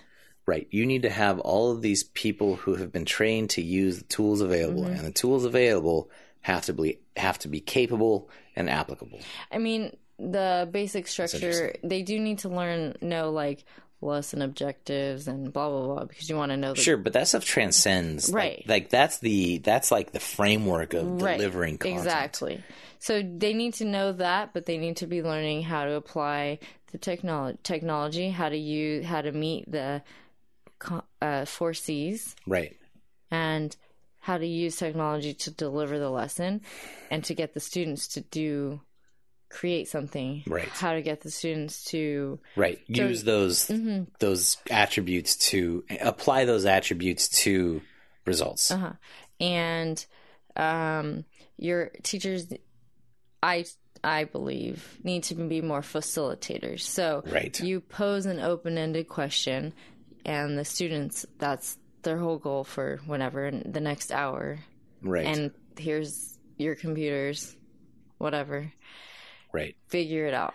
Right. And then we share. Right. Here's the tools you have mm-hmm. available. Te- here's and, the technological tools that you right. have available to solve these problems. Right. And I mean, I don't know necessarily that it needs to be one-to-one. If you have part groups, sure, you can say, okay. Depending on the application, depending right. on the, the software program, it could be a totally a group project right. where they use a, you know, the, the computer becomes a tool right. more than an individual learning station. Exactly. So, you know, that could cut down on well, the use right. of computers. And you could have stations where you have in, half the no, class but is doing. The computer does the, the computing mm-hmm. and there's still other pieces. Like you don't right. have to fully abstract the concept. Exactly. The, the concept can be, you know, physical, like bridge building with popsicle sticks. Right. You can you can say how many popsicle sticks, what type of structure. You can put them into the program, and the program is going to say this will support this type of weight. Mm-hmm. And determining how many popsicle sticks and what type of structure, like that takes an initial research right there. Right. You're like, okay, let's try this structure with this many, mm-hmm. and then you run that pro, you run those that configuration through the computer, and the computer says, sorry, guys, you know. Mm-hmm. You need to support more weight, and it could offer alternatives. But you're using the computer as a tool rather than as a learning station. Right. And if so that that will help with like the lack of com- if you don't have one-to-one right. computers. So you don't need one-to-one. You don't because... need one-to-one. Maybe you have um, ten computers. Well, who cares? I mean, right. that's that, whatever you, you have as many have, computers as you need. You, Some days it makes sense to do one-to-one. To figure out, and, and it's a teacher job to make sure that everyone is getting an equal amount of time uh, actually on the computer, right. so that not one person's like monopolizing it. But, right. But yeah, that's well, part no, of but if it's work. a tool, I mean, if it's a tool, like, but everyone definitely. needs to know how to use right. the tool. Well, actually, yeah, that's interesting because because you do need the computer to search. You do need many computers. The computer shouldn't be a one to one or a limited one to five. Like it's just like here's a bunch of computers that search. Here's a bunch of computers that do the the mm-hmm. the physics gener- mm-hmm. you know validation and. Have at it, you mm-hmm. know, and you can wait in line to do a search. You can mm-hmm. wait in line to do well, the calculation. Well, typically you'd have groups, table groups, and then... But you do the critical thinking mm-hmm. right. collaboratively. Exactly. And you go say, okay, these are the questions we need to right. ask. Like you formulate the questions, mm-hmm. you devise your solution. Right. And the computers give you answers to your questions uh-huh. and validation of your, right. your conclusions. Uh-huh. So you're really using them to validate your ideas, not to... Mm-hmm. guide you through the lesson itself. Like it's right. not like step one, next, next, no, next. No, no. Like it, yeah, exactly. And, and that's and that's I believe that the teacher can do that in front, right? But I think that's kind of, and maybe we'll talk about this next. Is mm-hmm. is the role of the teacher in all of this mm-hmm. because you know we've talked about that a computer, if it's a one to one relationship from student to computer, mm-hmm. that the teacher then becomes a facilitator in the computer itself and the program itself. Can take the student on an individualized course. You know, I mean, it's, right. it's fairly theoretical, mm-hmm. but that a one-to-one relationship with a computer and a student would allow that student to grow based on their own pace. The computer would be able to kind of, you know, guide that student. Mm-hmm. But when you have a kind of this collaborative environment using computers as tools, then the teacher actually has to be a very integrated part because mm-hmm. the teacher is like, okay, go use, you know, like, first of all, those numbers, you, there aren't even fields in the box to type in, you know. Right. And, and the teacher has to become a very knowledgeable like, of how to use the computers, how to how, use the tools, but how to run these types of right. courses. Like, and I'm, so I'm imagining even. That's a big challenge, I think. Of course, but even if you, you're showing the students first, so you have them all on the carpet, you have your computer up on the screen, and you pull up Google search, for example, and you say, okay, who has a question? And then you have that person come up, type in their question. And then we see what comes up, you know, and then you're showing the whole class, here's what comes up now. How do we sift through this information? Right. So you can do it as a whole class where you have the kids coming right. up with the questions. You could type it yourself or you can That's have them, you know, like, so you show them first. Then you allow them to go kind of do it on their own. Well, yeah, I think I don't know that we're talking about the same. Like you're talking about probably test second, third graders. Yeah, and I'm talking about sixth, seventh, and eighth graders. Mm-hmm. No, sixth, seventh, and eighth graders, no more. Right, but a, a sixth, seventh, and eighth grader would use a sophisticated com- computational. Mm-hmm. software program to mm-hmm. solve a problem. Oh, right. Whereas a second grader is not at that level, but. They could get there. And I think that that would be a very interesting kind of um, method of of application of education mm-hmm. is by the the the result of the education of, you know, of the, the duration of education going mm-hmm. K through eight mm-hmm. would be that you understand how to use computers as a tool. Mm-hmm. And I think yeah. that's what we're not We're we're still a little afraid of computers. Mm-hmm. We still don't like these kids are worried to break them, or they're they don't know how to type, and they don't know how to you know the mouse. Like our kids use a mouse pretty mm-hmm. good. They can kind of navigate around, but they don't. You know that's because we have computers everywhere. There are a mm-hmm. lot of households where the computer's like don't touch the computer, right. but well, to where the computers have machine. To become more of a disposable, like a calculator. Like mm-hmm. if we, we have tens of You know, tons of calculators, we lose them, they break, mm-hmm. we don't give a shit about them. And I think that's the role that we have to get to with computers, where we are learning that they can do particular things to help us solve problems. Mm-hmm. But we have to collaboratively determine which problems need to be solved. instead of right. logging onto a computer and going next, next, yeah, no, it's like no. drag the ball into the basket. And it's like, no, no, no. Like we, that's, that's, that's not how we shouldn't. Sure, computers are fun with games. Sure, you can use games to teach mm-hmm. simple concepts, but a tax person uses a computer to enter tax person. I use a computer to, you know, build mm-hmm. those tax programs. Mm-hmm. You use a computer to create graphics and stuff.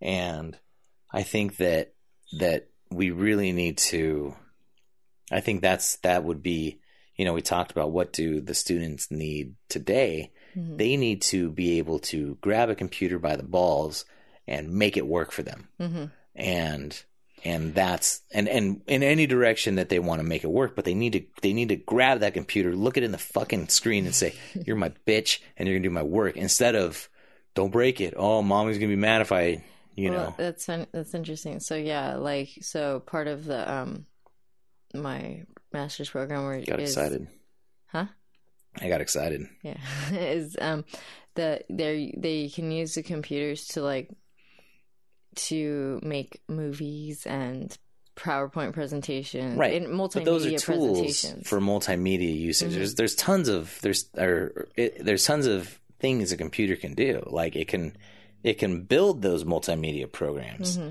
You know, so it, it yeah, we have to teach coding at a young age. Well, too. not not Ish. to everybody, not, not to everybody. everybody, right? But I mean, no you matter expose it to them. Well, to find out who it's for and right. who it's not, but. But but that's my point, is that mm-hmm. the computer is a tool to facilitate so many different types of of things, mm-hmm. videos, photo editing, like um, Shutterfly, coding. Like scrapbooking and stuff, digital right. scrapbooking, right? Using so that's but using the computer as a tool mm-hmm. to do things, because that's what we do in a job. Right. Is we we you know a lot of people you enter in forms, but like I work for a software company, mm-hmm. and those people have to understand how software works. Like mm-hmm. everybody there understands that we're building a, P- a program mm-hmm. and everybody there understands that their comp- time at desk is somehow or another related to us building a computer. They're either validating that it works or adding new screens or testing it or adding new features based on feedback. And that's all based around using the computer is a tool to develop software. Mm-hmm. And when I used to work at that other company that did graphics, mm-hmm. those people were producing images and we were making those images interactive. And so that's a totally different way to use this tool. Mm-hmm. And, you know, for an educator, you guys would use it to create media, you know, PowerPoints or pro, you know, things for, t- so Well, we have to regurgitation of knowledge or how to solve well, a problem. You can create a lesson using a computer to you. I mean, there's all kinds of tools. You probably could create your own game. There's probably a program out there that would allow you to create your own game to do math, and you would be able to pick all these different mm-hmm. scenarios and graphics and and you know mm-hmm. like you know types of math. And but you need to, as a teacher, learn how to use the computer in that, from that perspective. Mm-hmm. So I, I think it's very, I think that's, you know, again, we don't have to get too far into it, but I, th- and, and, and the type of teacher mm-hmm. that would be able to facilitate each individual student to nurture how they can use a computer as a tool. Like that is a special, that's, I don't even know. How would you do that? You know, Jimmy likes to make photo, likes to play with graphics, and and you know Kim Jong over there likes to make games mm-hmm. for Jimmy to play. Right. So you need to have a teacher who's like, okay, you know, you can use a computer to make the game, and you can use a computer to make the graphics for the game, mm-hmm. and this kid can make the instruction booklet on the mm-hmm. game. You know, I mean, like the it, computer it is its done. tool. It can be done. But you had to make sure. Pay them more. No. Like now we need more expensive, highly trained teachers, and we need fairly capable hardware. No, you have to train the new. The new teachers have to be trained like that. Actually, the new teachers need to have the computer taught as a tool mm-hmm. from a young age, and by the time that kindergarten is ready to teach, he'll be he or she will be a badass. We have to. Um, I mean, it's it's great what you're saying, but we're battling we're battling teachers who are still who aren't even considering these critical things, you know, like who are still direct teaching and re- requesting knowledge. And those kids that have come, that generation um, that's that's out there, that's who can't think for themselves, who can't right. think critically, they're becoming teachers. Barely regurgitate information, can't hold jobs, can't get a job, can't Right. can do basic, basic stuff like... Right. Doesn't understand why they've been paying their credit card for five years and it hasn't gone down. Yeah. Like, just little things like... That's that, interesting. That is... I mean, they're... So... So we have to change... The solution is really to build the software into the computers mm-hmm. so that the teachers, the existing teachers, can basically take a step back and let the computers do the teaching. Like, like... we do for the interim, the computer has to kind of take over as the role, and the computer may need to do next, next, next for interesting subjects. And eventually, well, that's, that's the, what they're starting to do. Right. Mm-hmm. And eventually the teacher will be engaging and understand the power of these computers. But, but, but right now we've got probably another fuck ten years of teachers who kind of probably more than that. Um. Yeah. So like, like ten. There's ten years. How many teachers don't give a shit about? Well, computers? There's right. So it's. I mean, I just we just learned had a whole like lesson on it. There's like there's people called um, not late late adopters. Sure, sure. Early adopters, late adopters, right? Reluctant teachers. Reluctant, um, right? Yeah, they just that's interesting because I I, I heard about early three, adopters, but the other side of it is three years. Is they say it takes for these teachers to change their. Current. So so it depends on the school. Right. And the curriculum and right, the state, right, right. you know? Like if the state said, hey, everybody's doing this, then we could do it. But I don't know how long it changes yeah. at the state no, level. No, that's... Um, even at the charter school, um, who where they have a project-based learning curriculum, um, and they use computers to create things... They still have other classes where they're just like, no, I that's it's crazy. So right now, you know, I'm so like, we're in our late where thirties. They're kind of innovative, but like the rest of the curriculum. But we're in our blah. mid to late thirties. Mm-hmm. You're ready to implement this, and mm-hmm. you just went through education. And I would say that there's a high percentage of people that are your age who would be totally willing. They're not going to do it on their own, but if mm-hmm. somebody brought to them the tools. And the training mm-hmm. that they would be able to adopt it. Mm-hmm. What percentage, and I believe that most people younger than you would also be able mm-hmm. to do this, but how many people are older? What percentage of teachers are older than you that are teaching? You think fifty percent? I mean, I would say that might be fair, maybe. Mm, probably. Right? Like well, from your age till my sixty. Age is... Like you're right in the middle. Yeah. So we've got fifty percent of teachers, and, and you are a technolo- you are more or less a technologist. I mean, mm-hmm. you use social media tools. There are a lot of people who are your age who didn't use social media tools. Just Facebook's the only one they know. Maybe MySpace, you know, if you remember MySpace. Yeah. You're old. We know Friendster. You are. yeah, old, yeah, dating yourself. But yeah, so I mean, if you're like if you were exposed to that stuff, then you have the ability. So fifty percent of people your age and old, or fifty percent of teachers are older than you. The older they get, they're less likely or less capable to be able to utilize these tools. And fifty percent older, you we're talking for the next, there's going to be teachers for the next ten to twenty years. ten years. We'll say ten years. Who are reluctant. So for ten years, um, the number of reluctants will reduce, right? Yeah. Every year it will reduce. But no matter how good of a integration opportunity you offer, if we ha- if it's like today we've got the solution, it's going to involve everybody learning how to use a computer. In one year, all teachers who take these courses will be trained and capable of implementing an awesome online learning or an on a, a computer guided aided learning experience. You would have fifty percent of teachers who would either not do it, do it poorly, or do it, you know, like like. That is an incredible challenge. No. You don't believe, huh? How many great teachers have you ever had? How many good teachers have you had? Not many. Exactly. So it doesn't matter. But we need people to do it. It doesn't matter if they do it good or not. Because what you're doing is you're making the students do the learning. Right. They're responsible for their own learning. And that's the best way for people to learn. But you're talking about changing the way teachers teach. Yes, because the way... Right, no, so... No, no, no. You are. Well, that's how I was trained. That's why. But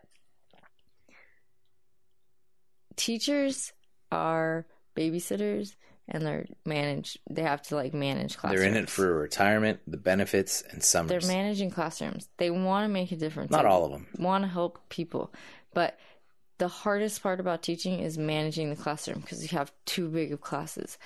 But keeping you're you're just basically trying to keep the kids on task. And we've got a lot of problems with the educational system. Right. So we're going to revisit this another talk, but but I think that I think that it's interesting because I think that, you know, it's it's interesting to see where the educational system came from. Mm-hmm. It's interesting to see how far it worked for. It's actually mm-hmm. amazing that it worked for so long. Right. The reason it's not working anymore is because the abundance of information and the workforce which these kids are coming out to, which is basically mm-hmm. a high availability of computing power through well, phones, through computers. We're in the technological age, and we're not preparing our students for that. Right. Okay, right.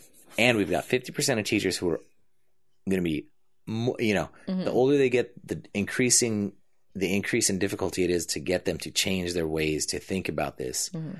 We've got monetary problems because you have to keep up with technology. You have to provide technological implementations through laptops or tablets or some way of interfacing right. with the students and programs. We've got teachers who are undereducated in technology, mm-hmm. no matter how old they are. I mean, you know, we went to our youngest, I went to her school. That girl doesn't strike me as, she was using uh, the board and everything, mm-hmm. but um, she would have a hard time troubleshooting a software program, right. as most people would.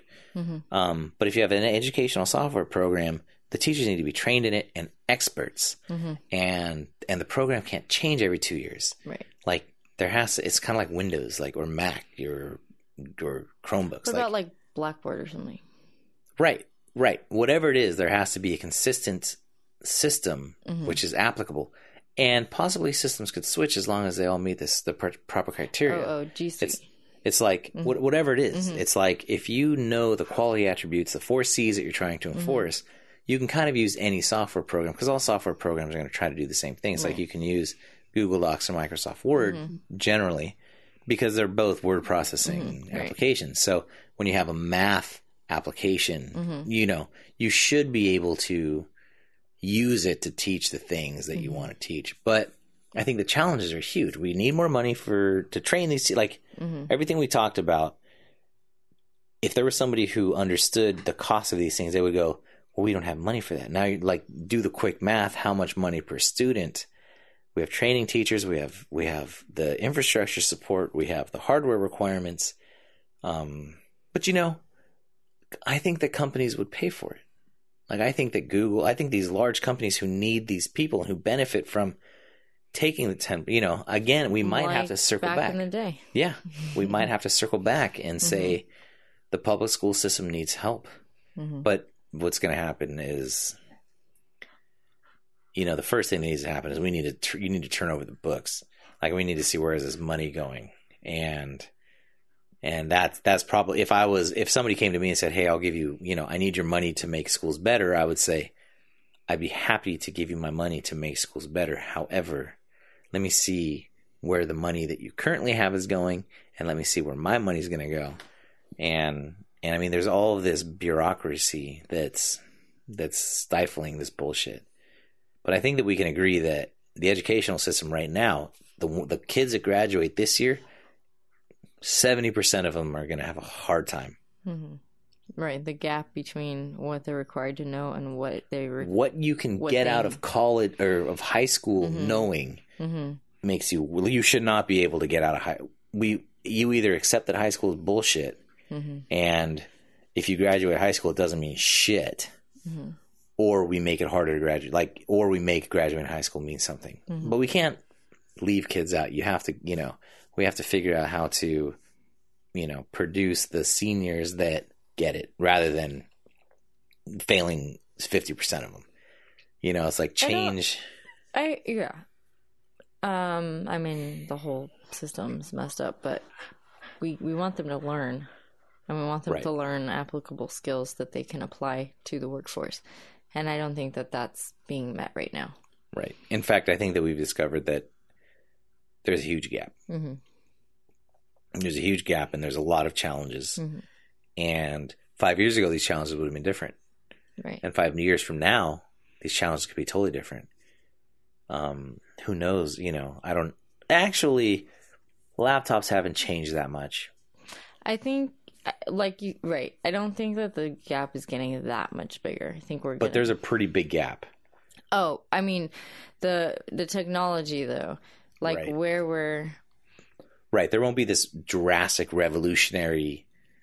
I mean, I guess we're going more to virtual and simulations and stuff like that, but that that That'll wouldn't really. We we still we're, are, we're, we're still far away from that. Yeah, that's expensive. I that's mean, more expensive. And automating everything, we're not like you're you're. We saw um, our local grocery store go from self checkouts to removing them and having express lanes because they said people like we couldn't use the couldn't, freaking you, checkouts, yeah. right? So, and then you said you went to a McDonald's, but they wanted you to use the kiosk, so right. You know, but I couldn't like, add scrambled eggs in my sausage McMuffin, because... right? So there's a lot of limitations. Like ordering online is still, you know, a challenge, right? I went to order Pizza Hut the other day, and the freaking I hit purchase, and it spun. Oh, and then I had to restart the whole thing. I had to replace the order. Oh, yeah. Again. I hate that. Like, come on, guys. Uh-huh. But but so what we are saying is consumers, because I understand that it's actually quite a feat to take an order online, mm-hmm. especially the magnitude of, of users they have. Like, that's quite a feat. Mm-hmm. But us as end users are like, get it together. Mm-hmm. Like, this is a great idea. Do right. it fucking right. And and I think that, you know, even we can be like, well, how come they don't do this at this? And, you know, as a technologist, I'm like, well, because that's impossible. But we've introduced these kind of primitive solutions, and we're thinking like this has such potential, mm-hmm. why doesn't it just be so cool? And we're like, well, that's because, you know, that would take a computer, a supercomputer the size of the bedroom to be able to do that. So yeah, I think um I think we've got a long way to go, mm-hmm. but I think focusing on using computers as a tool. Well, there's two things. Mm-hmm. Computer as a tool to solve problems, mm-hmm. and computer as the as the individual learning experience. Remove teachers from the from the from the the situation and just have the computer teach. Where the where the teacher just knows how to troubleshoot the computer. They're not a content expert, they're a facilitator. Mm-hmm. And that changes the role of teachers, because right now they're content experts. Yeah. Um, I think more specifically what you said first, the first part that you said is that use, we need to teach students to use the computer as a tool to solve problems. Um, if you even did a quick search on what companies are looking for, and it's mostly like the four C's, but it's collaboration, communication, and problem solving. Right. So those are and, the three and then, main things that, and, and, and using a computer. And then the company will need you to use a computer in a particular way. Right. They're like, we need these attributes, uh, and in this case, use a computer to solve mm-hmm. these types of problems. Whereas opposed to another job, you would use right. a computer to solve different types of problems. So that's what we need to be teaching our kids, bottom line. Right.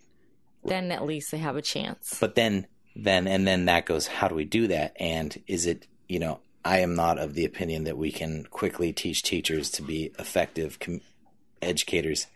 We need to have the computer teach the students. And and eventually the teachers will be able to help develop the things which are being presented to the students through the computer. But well, that's that's years. I mean, that's mm-hmm. you can't wait for that to happen. Like we, we can put a computer with a good program in front of a student today, but we can't make that teacher be a, an effective instructor to forty students. It's easier to give forty students forty computers, which teach forty students, than to teach you that. You probably have a better success rate. Yeah, than to teach that. Te- than to try to get all the teachers in the country to teach forty students in their classroom to use computers as tools. So. Oh, right. Yeah. I mean, even to. It's easier to tap put a computer. Com- if you. It's, I've, I've done a lot of research lately on just the use of computers in the classroom, and the, the engagement goes up automatically just because the students learn. You know, like if if my calculus teacher is writing a problem on the board and somehow I could use a computer to solve it, I a hundred like right automatically you'll all of a sudden eighty percent solve it instead of will be more engaged by learning right. from the computer. Right. Um. So right yeah. now, c- kids don't want to sit and listen to some person talk at them. Right, because he's only only ten only ten of the thirty students is actually effective. Mm-hmm. Some of them need to see a picture, some mm-hmm. of them need to have it explained twice. Right. Some of them have to hear it again. Some of it have to, you know, like there's, you know, mm-hmm. some you can't you're you're lucky, you know, that's one teacher style. Mm-hmm. And right. if another teacher was teaching in a different way, he would reach he or she would reach another third of the class. So, you know, we're re- right. really limited by by teaching styles also. It's yeah. just um at the charter school, they have the same curriculum across the grades, and they basically like they but, do uh, right. during their planning, they they That's basically a... implement the same. I mean, their personalities are different, but the way they present the lessons are all done the same across the, the across the grades. That's a progressive school. Because there's They have an, a director, and the director creates the curriculum. Right. It says, but, "Here are your lessons, and learn them." And then they have right. one, they have a three hours to. But play that's in. progressive, mm-hmm. and that is a charter school. Mm-hmm. And we're in a particular area where we have the means to kind of mm-hmm. facilitate this type of thing. It's still to too many kids, but right, it's to too many kids. A lot of problems to solve. Mm-hmm. Education is a big fucking deal because we're mm-hmm. creating idiots. Right. And I don't need idiots to work for me. Well, we don't need any more homeless people. And we don't need any more idiots. Right. We don't need any more homeless people. And it's a big challenge for some of these people to get jobs. Right. I mean, it's hard mm-hmm. for them. They didn't, they made choices that made them, you know, they got, they got worked out of, they're, they're not applicable. I